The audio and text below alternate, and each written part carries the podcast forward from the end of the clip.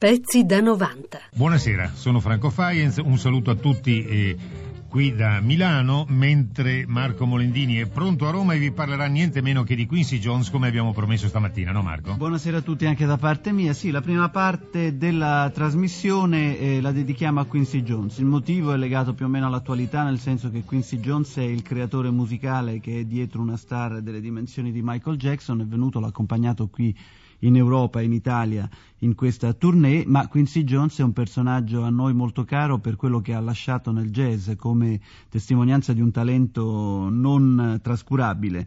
Eh, vorrei cominciare eh, facendo ascoltare di quest'uomo che ha 55 anni oggi e che da parecchi anni non fa più cose jazzistiche, se non vogliamo considerare tale l'ultimo disco di Frank Sinatra e Lady sì, My Lady, direi di sì. dove in realtà poi dava ancora dimostrazione di un eclettismo e di un, di un talento notevoli perché il disco insomma era mille miglia lontano dalle cose che produce nel campo del, della musica pop.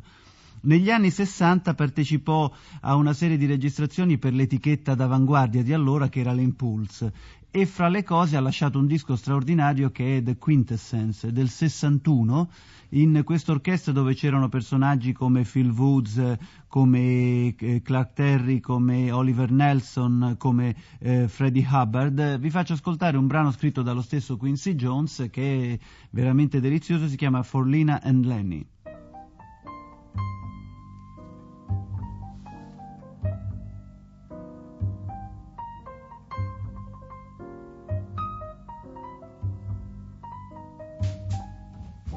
Mm-hmm.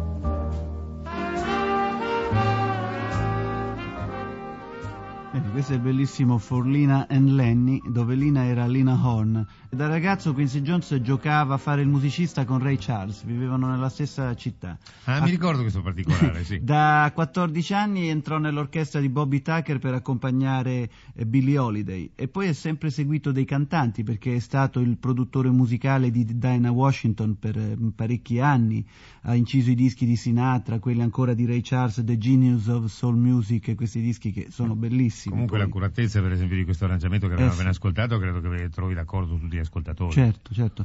E dicevo di Sinatra. Sinatra Sì. lo incontrò tramite Besi perché Sì, Quincy sì. Jones entrò eh, a far parte dell'orchestra di Besi come arrangiatore negli anni 60, fine 50 credo. E comunque eh, dette un grande impulso all'orchestra che visse un periodo di, di grande freschezza in quel periodo. Era il periodo in cui c'erano anche Frank Foster, musicisti insomma di un certo peso. eh.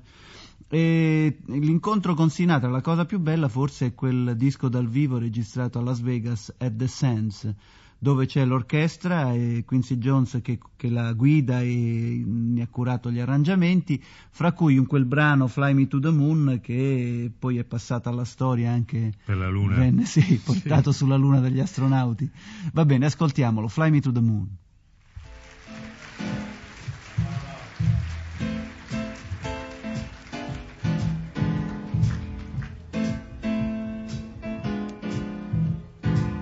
Now, this man here is going to take me by the hand and he's going to lead me down the right path to righteousness and all that other mother jazz in the right tempo. Fly me to the moon. Let me swing among those stars. Let me see Jupiter and Mars. In other words, hold my hand. In other words, baby, kiss me.